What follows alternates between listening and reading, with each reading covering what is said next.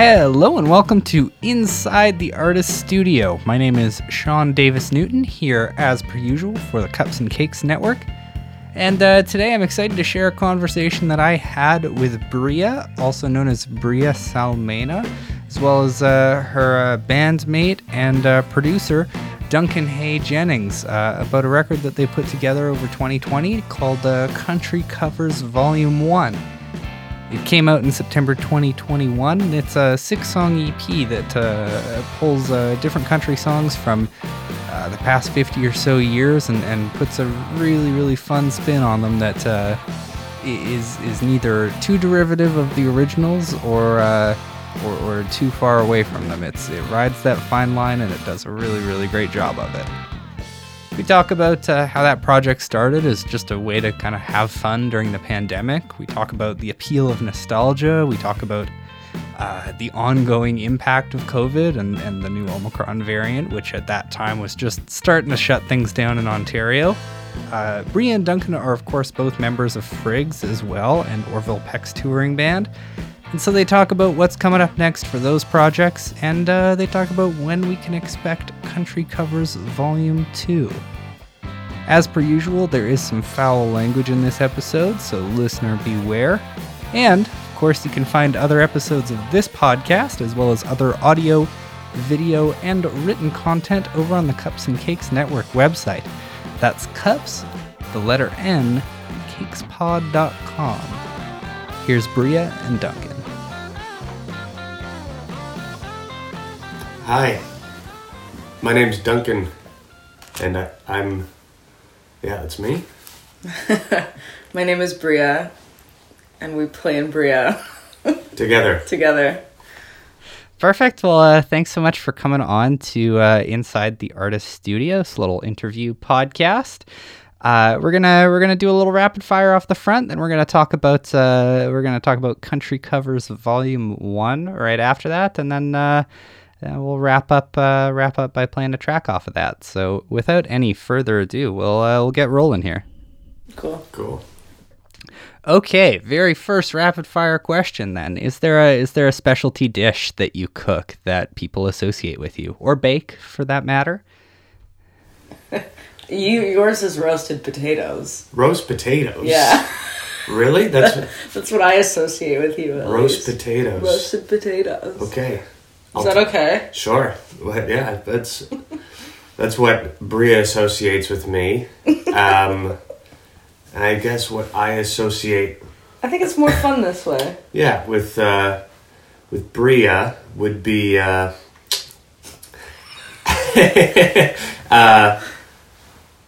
A bowl. So you start with a bowl, and you, a healthy amount of yogurt, granola, and a chopped up banana.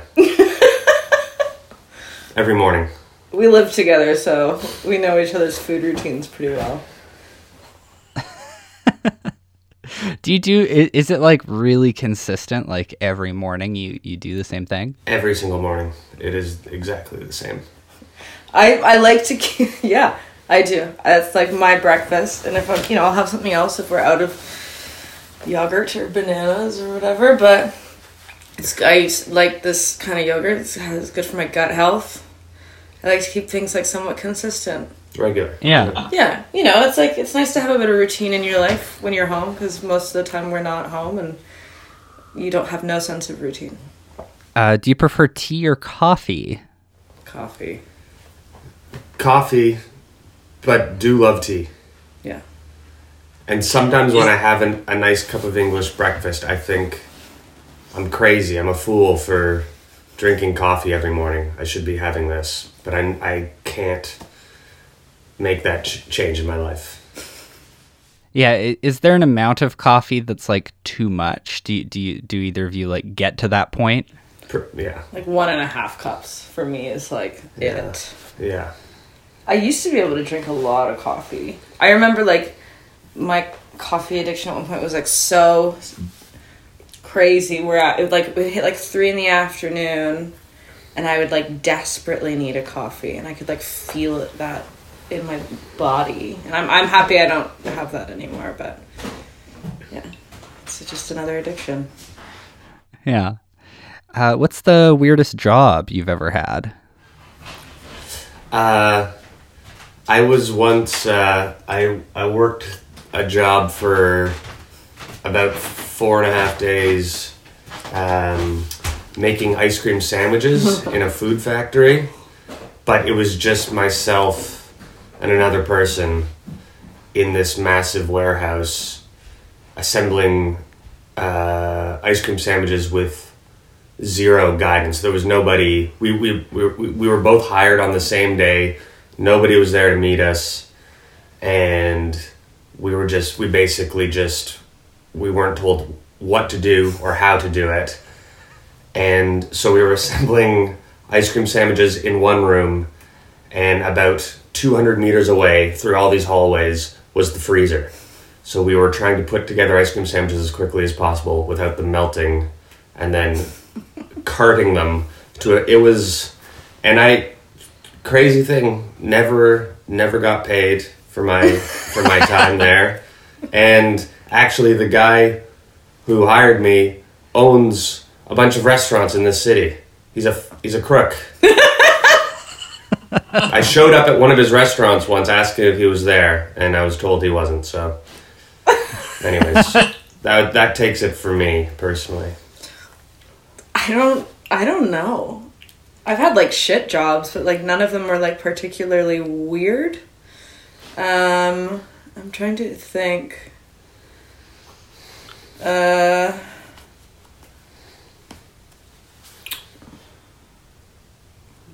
I don't know. I feel like... I'm trying to think of something I did, like, in university besides the call center. But I don't think there was anything. No. I've never, like, had... I don't have, like, a story like that. I've just, like, worked a lot of, like, shitty jobs. But, like, there wasn't... And there was, like, humor in it, but... Nothing as crazy as Duncan's ice cream sandwich story. Which one takes the cake, then, for, like, worst experience? Not to get, you know, super negative. But... Oh, no, not at all. I don't know. They all had, like... They were all different in how shit they were. But... Fuck, I'm trying to think. Like, I've, you know, worked at, like, a call center in university, but you're calling people to try and, like, donate, you know, alumni to try and donate money to the university, which I thought was kind of ironic because most people I was calling, unless they were, like, you know, a lot older, were in debt, student debt. So that felt like a little strange to me. And then worked in some, like, you know, data input jobs, which was, like, I just would listen to podcasts all day and kind of, like, peruse YouTube for hours instead of really doing anything. I worked at Roots Canada for a single day when I was in high school, and then they promptly asked me to leave. Yeah, what happened there? Why the single day? A friend of mine, like, had gotten a job there, you know, in retail, whatever, in the store. And she was like, it's pretty good. Like, the people are nice and, like, you get paid pretty well. And I was like, great, I need a job. And then, so I did it, but they, like, put me on as a greeter. So, like, when you know, walk into the store, I'm, like, supposed to, like, pour them a cup of water and be, like, super pleasant. And a cup of water? Yeah, there was, like, I had to, like, keep, anyways... like lemon water. Wow. And I wasn't particularly, like, suited for that job. Like, I'm a friendly person, but I am not. I'm like kind of shy, and I'm not the greeter type. Let's just put it that way. And like the owner, not the owner of, like, Roots Canada, but, like, a very high up person from Roots, like, came that day because there was some big sale happening, and he, like, saw how miserable I looked, and then asked somebody to tell me to, like, fuck off, essentially, which I was fine with. I really, really disliked that job. What other jobs, Grace? Come on, let's just go through your whole resume, you know, your whole CV. You want to? It's a lot. It's vast. It's vast. What's the first car you ever owned? Oh. Well. Toyota Sienna. That's right, yeah.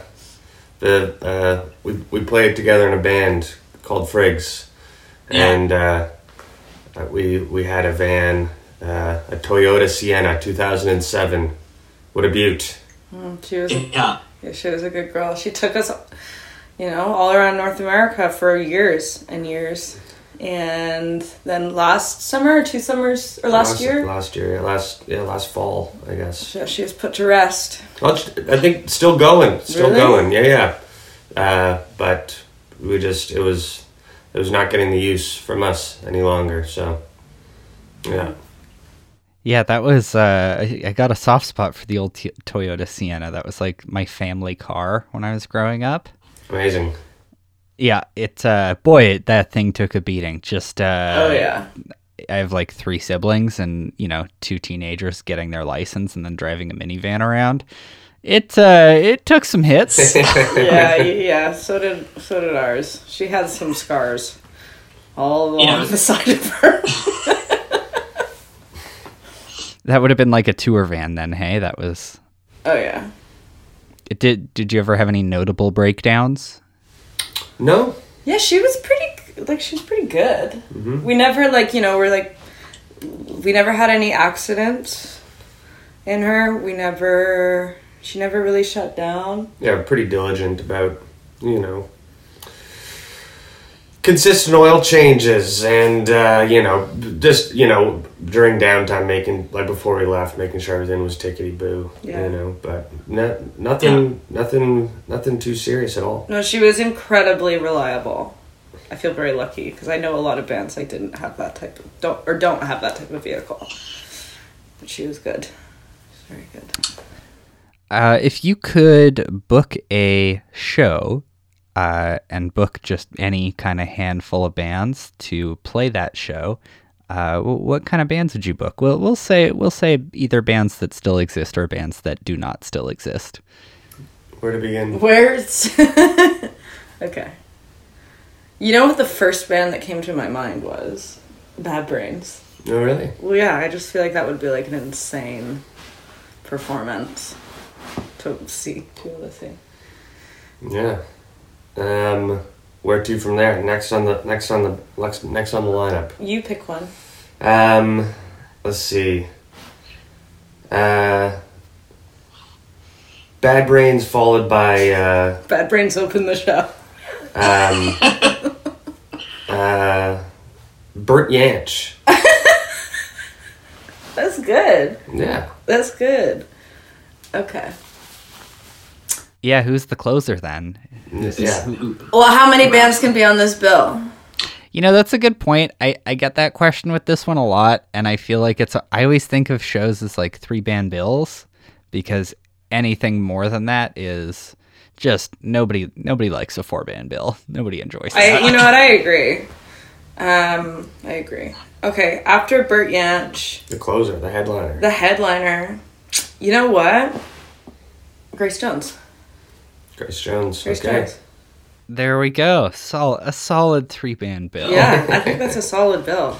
Is there a social media account you like to follow that brings you some joy when you scroll past it? Absolutely. Catatonic Youth. Mm-hmm. Dust to Digital is a good one. Do you know these ones? Do you want me to explain them? I don't. Yeah, describe them. Catatonic Youth, how do you describe that? It's just a wonderful archive of just the most awful stuff. A lot of well, I saw a video today of they were highlighting Buck Cherry. Oh, fuck. This sort of thing, Buck Cherry. Maybe every once in a while there'll be a Creed acoustic performance or Theory of a Dead Man acoustic performance. But they find also so crazy obscure videos that people just put up on YouTube of. It's basically just cursed videos, basically of but sort of within that genre of music and subgenre is just like really cringeworthy stuff, and it's just it's incredible. It's very well curated. And then Dust to Digital is like another archive, but yeah. it's not a joke. Account. Just amazing stuff. Yeah, right? They just like people send in like really amazing like performance videos from all over the world, or they like find like they go through their archive and they find some like really amazing like clips of performers that from all over the world that are from like all decades in the 20th century. What's another good? Those are probably my two favorite. There's also there was a Canadian one, Canada.gov.ca, which was like this Instagram account that just like it's all like Canadian content, but it's like it's all it's a mix of like serious and not serious, but it's like very nostalgic stuff a lot, like videos of like Shania Twain back in like the 80s, or like just like shit that I feel like only Canadian people who like maybe were born in like the 70s to 90s would like understand. Yeah, it's interesting because all of those sound somewhat nostalgia based to some degree. Yeah. How do you feel about the idea of nostalgia? Like, is that something that is inspiring, or something that's like a bit of a curse, do you think?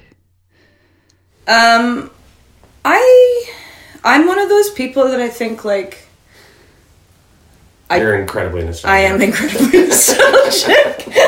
But I teeter on like, I feel like I walk the fine line where like I know myself and I know I could like really, deep dive into it, but I don't allow myself sometimes to like get I know what my limit is, because I know it's like an acceptable limit of nostalgia amongst my friends and peers and family. But I'm very nostalgic. And I feel like, the Fruits of My Labor video, that is like an example of how nostalgic, or like, the things that I keep close, or like, video home videos that I got developed last year and like that, and I'm like I feel like inspired by those types of things, and I'm curious about like I'm very interested in like my family history and the keeping track of like stuff that happens in my life, because I like records of things. Yeah, building my own little archive. Do you prefer sports, board games, or video games? Sports or games or video games? Yeah, sports or board games or video games. I'm a games gal. I like not necessarily board games, but I like cards. Crokinole. Cards and Crokinole. I really recently discovered I'm very good at it. So. Oh, how did you come by Crokinole? We were at a friend's house the other weekend. They busted out this Crokinole board, and I had never played it before. Duncan and I were playing against each other, and I just fucking slayed that game. And my mother just got a Crokinole board because we've decided we're going to start playing it as a family again. I'm very excited about it. Yeah, I come by Crokinole by way of just a lot of Mennonite background in my family. And just every part of that family has, a shitty board that has nails through it for the posts that at some point they made in the 40s or whatever. But yeah, it's like it's great. Nobody talks about Crokinole. It's fucking awesome. It is awesome. Wonderful game. Yeah, and the sound of that board really appeals to like my nostalgic side. That sounds really fun. I kind of wish I had one. There was one kicking around that was like old and worn. We should just make one, then it'll become old and worn. Well, I will. I'm getting to it. I did the next best thing, which is that I bought one, and then a friend of mine dropped it down the stairs. So nice. That also works, and it's got some glue holding it together, and it's pretty dented up. It's got history. Nice. Love that. Do you have a hobby or a pastime that people might think is kind of unexpected, or just something that takes up most of your time outside of musical pursuits? Nope. I like to look at my phone.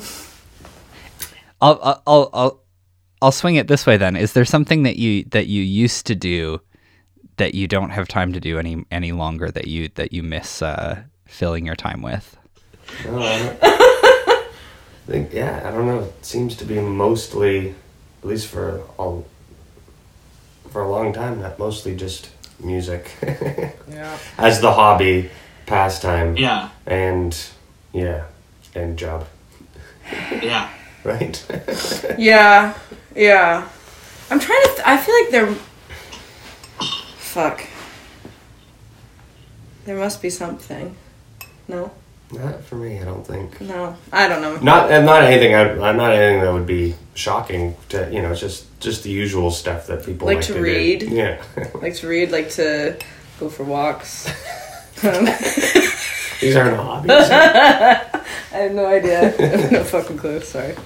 Yeah, that's very wholesome. Yeah, is there any particular type of thing you like to read? Any particular type of book? Fiction, poetry? Fiction and yeah. Nonfiction? Nonfiction. I have this, like, I kind of read fiction at night. Like, I usually have, like, a novel going at night. In the morning, I read poetry that I like, because it helps me write. That's kind of my thing. But it doesn't have to be fiction in the evening, but, like, I like to keep my novels... It's like a nighttime routine, a nighttime thing. It's kind of interesting because I think I've, like, a couple of times you've talked about having some degree of structure, which, like, do you consider yourself to be, like, a fairly structured person day to day? Yeah. Yeah, for the most part. I am a Virgo. Maybe that has something to do with it. I think I am like a creature of habit. Like I like those types of things. I just like having like some sense of routines when I'm home. Like I said, like it's hard to have routines on the road because every day's a little bit different, and like you know, you build, like, you have little like tour routines, but they're sometimes harder to maintain. You're also, like, not always feeling 100% because you're tired. So it's, like, when I'm feeling good, I like to have that kind of structure at home. It helps. I think it's a thing that keeps me, like, clear-headed in a way. Or at least, like, you know. It stops me also from being lazy because I can be incredibly lazy. But if I have, like, a sort of routine that I implement for myself, especially because, like, you know, we work for ourselves. Like, we make music for a living, so it's like I feel like it's important to have a kind of structure like that. We got 2 questions left in the old rapid fire here. Is there an album that spurred your love of music?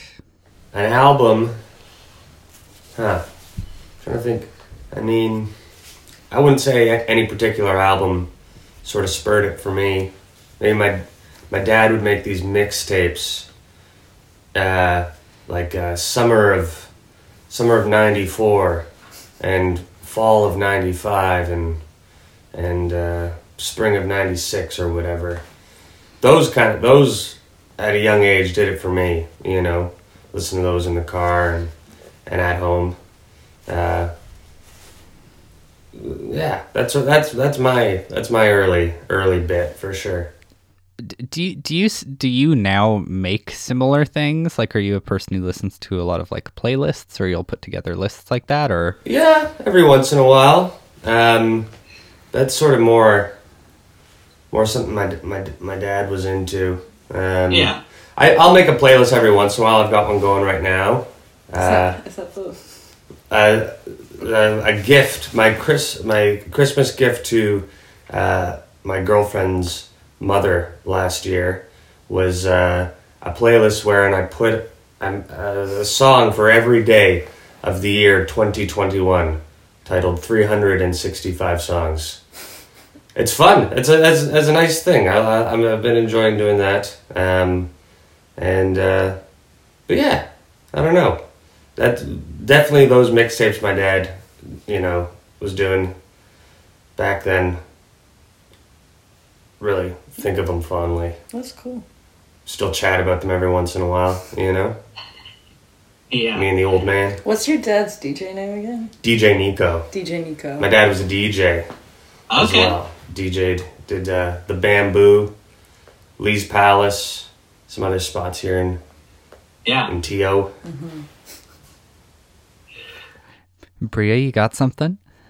I think, like, I mean, growing up, like, there's a couple things that I think, or that, you know, a couple things my parents would play that I think, like, really interested me. My mother, what? What was that song you played for me the other day? That, the Pino Daniele song? Yeah, the Italian songwriter. My dad is, like, a big Pino Daniele fan who is, like, a very famous Italian, pop singer, like rock singer, whatever. He's just like, was like, he passed away recently, but he's like the quintessential, like, Italian guy. It's like Italy's, like, Sting or something, I don't know. But there was a song that I played for Duncan recently that I rediscovered, and I don't want to say this sparked my like love of music, but because it's a ridiculous song, but it's pretty. I don't even know how to describe it. It's like half in English, half in Italian, which is probably why I liked it, because I could understand a bit of it. And there's references to, like, riding on a magic carpet, which I probably also liked as a kid, you know, just like things I could understand. But that kind of stuff is like what I kind of grew up around. And my mom was like a big, like, fan of, like, the French Kiss soundtrack.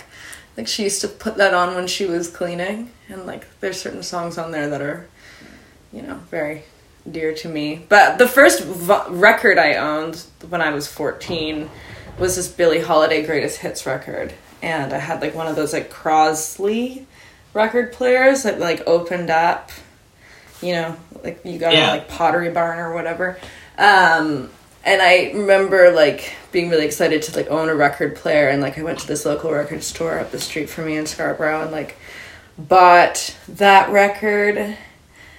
And I think, like, Nashville Skyline, like, those were, like, my two first vinyls, and, like, those, listening to those two records on repeat, like, over and over as soon as I would get home from school. Those were two big ones for me. Well, very last question then for the rapid fire side of things. Are there any bands or artists in your guys' neck of the woods that that you're fans of that you want to kind of give a little shout out to? Sure. Well, we saw our man Kyle Connolly the other week perform in Toronto. That's probably the last show I went to now that everything's shutting again, mm-hmm. Cancelled. He also plays bass in Orville Peck with us, and his new record's great, and it's a great show. Duncan played slide for him that night. Jennifer Castle, yeah, big one. I'm also just kind of thinking about, like, the shows that I had bought tickets to see that are now postponed. Like, I'm a big fan of Palata, who are from Montreal, and they were supposed to play here on the 28th, which is now postponed.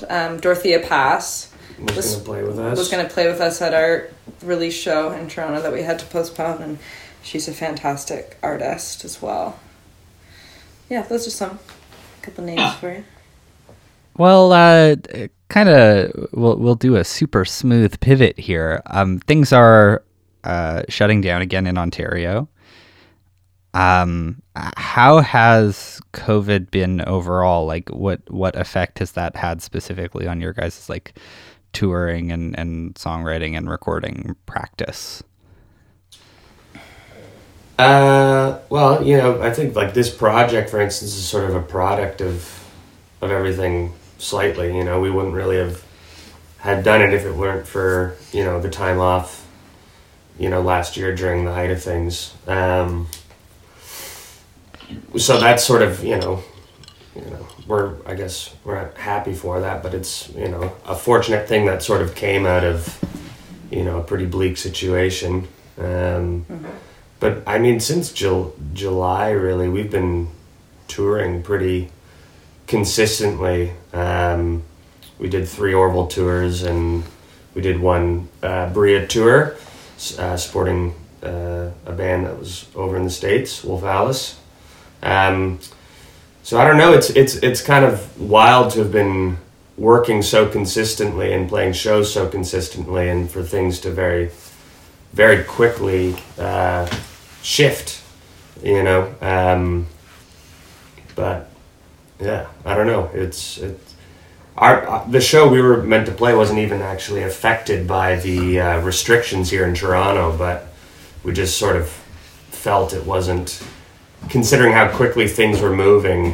It just didn't feel like it was, I don't know, the right vibe really to be playing a show. It's disappointing, but you know, it is what it is. Yeah, so we're talking on December 19th. This is probably going to come out a little bit after Christmas, but so very likely the rest of Canada will be living in the world that Ontario currently is at that point. What actually happened in terms of lockdowns? Like, what is the situation there? Technically, like, we're not in a lockdown right now. Like, we they just announced, like, as of last night, like, bars and restaurants have to close at 11. Everything's running at like half capacity, and you can't gather in groups of more than 10, right? Yeah. Gotcha. Yeah. So the Country Covers record then is that is by and large like a pandemic era project, right? Yeah. I mean, yeah, for sure. I don't like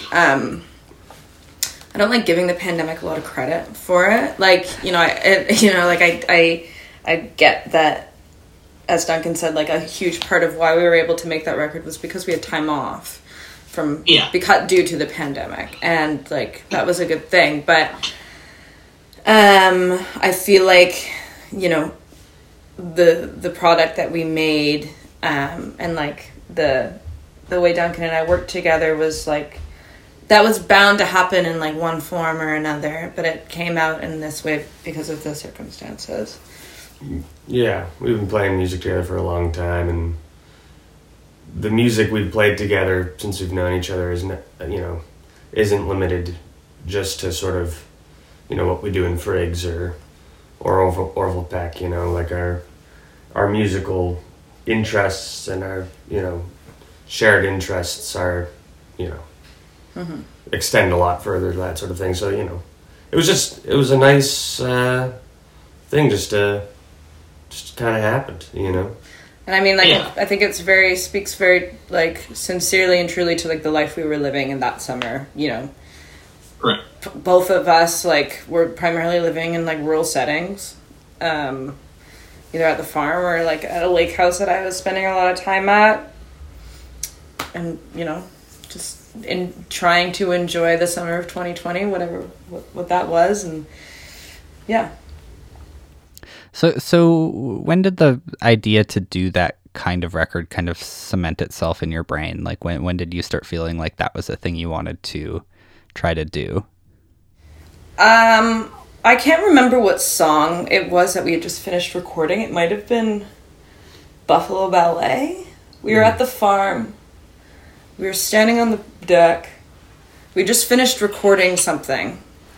It might have even been Green Rocky Road. But I just remember, like, saying to Duncan, we should just record a bunch of covers and call it Country Covers. And that was it.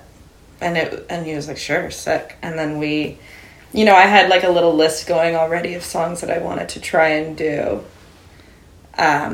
After, like, you know, because the Mistress Mary song was the first one.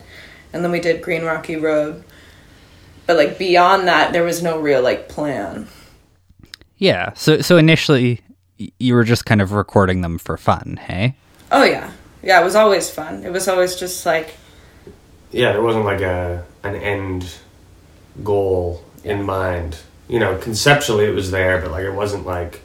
we're going to do this and this and this, and we're going to put it, you know. No, all like, very laid back. Yeah, even when I, like, said that to Duncan on the deck, like, I wasn't like, and then we'll release it. It was just like, we'll just, this is what the concept is now. We've thought of it. Let's run with it a little bit. Did either of you feel an urge during kind of early COVID to like find projects to work on, or were you much more of the opinion that it was okay to just like rest and try to have some fun? I was of the opinion I was resting. I was definitely resting quite a bit. I actually took up a painting hobby during early days. Okay. There you go. I forgot about that. But no, I didn't really like feel the need to. I mean, I definitely felt the need to like play music. I wasn't really like. I think I had a guitar. I was staying with my parents at the time, and I wasn't really playing anything. And then I always get like little urges, or I feel like a little bit weird when I haven't like played music in a while. And so I think like, you know, when I found the Mistress Mary song and sent it to Duncan, that was like, and suggested that we do a cover of it. I think that was just me trying to like scratch that itch a little bit. And also have a, you know, I hadn't seen my friend in a long time, and we're used to playing music with each other all the time. Yeah. But you had so much shit going on. Yeah. So yeah, my girlfriend and I were living out with my aunt, you know, an hour north of here, where we recorded the album, and there was a lot to do out there and a lot to occupy yourself with. You know, we grew a bunch of veggies and stuff, and my girlfriend's grew a whole whack load of flowers, and just helping my aunt around the property. So, you know, fortunately, yeah, that felt good for us, you know, where we were at, just to really busy ourselves, and, you know, a lot of outside space. So, you know, my parents were able to come up and visit, and were able to spend time outside. And yeah, I set up a studio, so there was just a lot of music being made, and it was, yeah, it was nice. So, both of you play in the Frigs, and both of you tour with Orville Peck, and then both of you are also doing this project. What is it that you get out of playing with the Frigs as opposed to, say, playing like country music? Like, what is the thing that you connect to about both of those different types of music? I mean, personally speaking, like, in Frigs, I'm, like, a front person, and it's, like, much more energetic. Right. Not to say that Orville Peck shows are not energetic. They're very energetic, but my energy is used differently. Actually, just, like, a couple days ago, it was, like, it had been 2 years since the last Frigs show, which was right before the pandemic in 2019. And I was watching these videos that I had found of that show, and just like, you know, it's very, you know, that show in particular was like you know, very loud and very fast and like very high octane, and that was always like a huge release for me, performance wise. Like I really like performing, and performing with Frigs was really fun, because you can just kind of lose yourself in a way, especially because I'm only singing or screaming or like whatever. I'm just using my voice. Whereas in Orville, that performance is like, it's fun because it's a different kind of energy. Like, you know, I'm playing guitar and I'm not singing all the time, or I'm playing keyboards, and I get to be like more, more like calculated and meticulous about like how I'm performing and what I do, and I have to like, you know, I don't get to express myself as like freely, but it's kind of also nice to just be like within a fucking structure. Here I go, and just like have to, you know, blend in with a group and like that. They both are very interesting, I think. Yeah, what's different between being the front person for the Frigs and having those kind of like, you know, intense, energetic shows, as opposed to playing now even like the country cover stuff? Like, what do you get out of that performance in a front person role? Well, to be honest, like, there's a lot of similarities I feel between, you know, the Bria shows that we've done and the Frig shows. Like, I get to, like, use my voice a lot more, and that's how I feel most comfortable expressing. Like, I'm a singer, like, primarily, like, first and foremost, as my, like, creative output. So it's... I do focus a lot of energy, and maybe it's not, like, crazy like it is in Frigs, but, like, it's almost more... it's, like, a bit more refined and thought out with Bria, which I also like. And I do put a lot... Like, I find myself, even in, like, the way I move my body... you know, there's certain Bria songs that I don't play guitar on when we perform, so I get to kind of, like... I feel my body doing the same motions or going through the same feelings as I did during a Frig show, which is very, like, freeing and fun for me. But I think that they both exist on the same plane. You know, there's the only difference is, I think, just, like, the music. But if it's the same kind of energy, and it's the same kind of, like, feeling for me. Yeah, I wanted to touch on song choice too here, just because I had gone through the Bandcamp page for the record, and it seems like there's a good amount of research and background and thought that went into choosing these specific songs. So I guess, what do you look for when you're wanting to choose a song to take on like that? I think first and foremost, like, a interpersonal connection, which I'm kind of realizing as we're, like, starting to kind of go through new covers. But all of those songs on Country Covers Volume 1 were ones that I felt I had, like, an emotional response to listening to them, and also when I would, like, play them by myself, even before I brought them to Duncan. Like, I wanted to start on just myself and a guitar, and so if I didn't feel like I could find my own voice in it, then we wouldn't do it. And yeah, and that was a big part of, like, choosing those songs. I mean, like, those were all songs at the time that I had I was listening to that summer, like, frequently. And there was other songs that we tried that we did that didn't work. You know, we couldn't get that kind of feeling out of them. Even though I may have had, like, a really strong connection listening to them, I couldn't, like, necessarily find myself performing them. Gotcha. Do you have anything to add to that? No. Okay. Sorry, I thought you were about to say something. You recorded them then, right, Duncan? Yeah. Gotcha. Okay. So, was there stuff production-wise then that, like, I guess going into the studio to play and record these, was there, like, a fairly solid idea of how this was all going to sound before going in, or was it kind of just as you go figuring it out? I think very much as we went, we sort of tackled it song by song.